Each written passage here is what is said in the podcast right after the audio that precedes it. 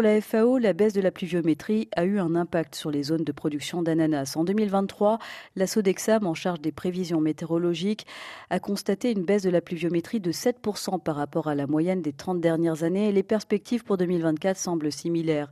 Des sécheresses vont impacter la disponibilité en eau dans les barrages hydroélectriques, alerte la Sodexam.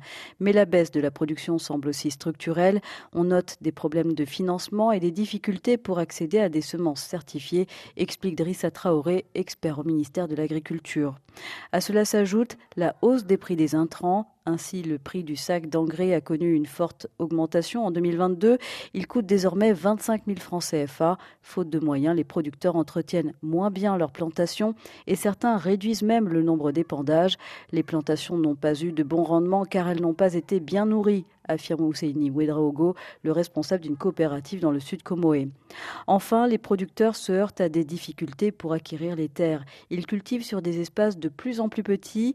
Ils louent des terres pour un cycle de 12 à 14 mois sans garantie sur la saison suivante, car selon certains producteurs, les prix ont augmenté.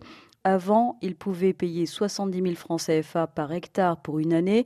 Depuis 2022, ils doivent débourser en moyenne 200 000 francs CFA par hectare pour un cycle de 12 mois. Ces conditions moins attrayantes ont une conséquence, la baisse du chiffre d'affaires.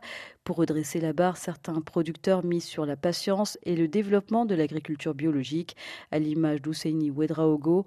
Dans sa coopérative, 34 producteurs sur 66 sont mis car, dit-il, la demande au niveau de l'exportation se focalise désormais sur cette pratique. Bintadian Abidjan, RFI.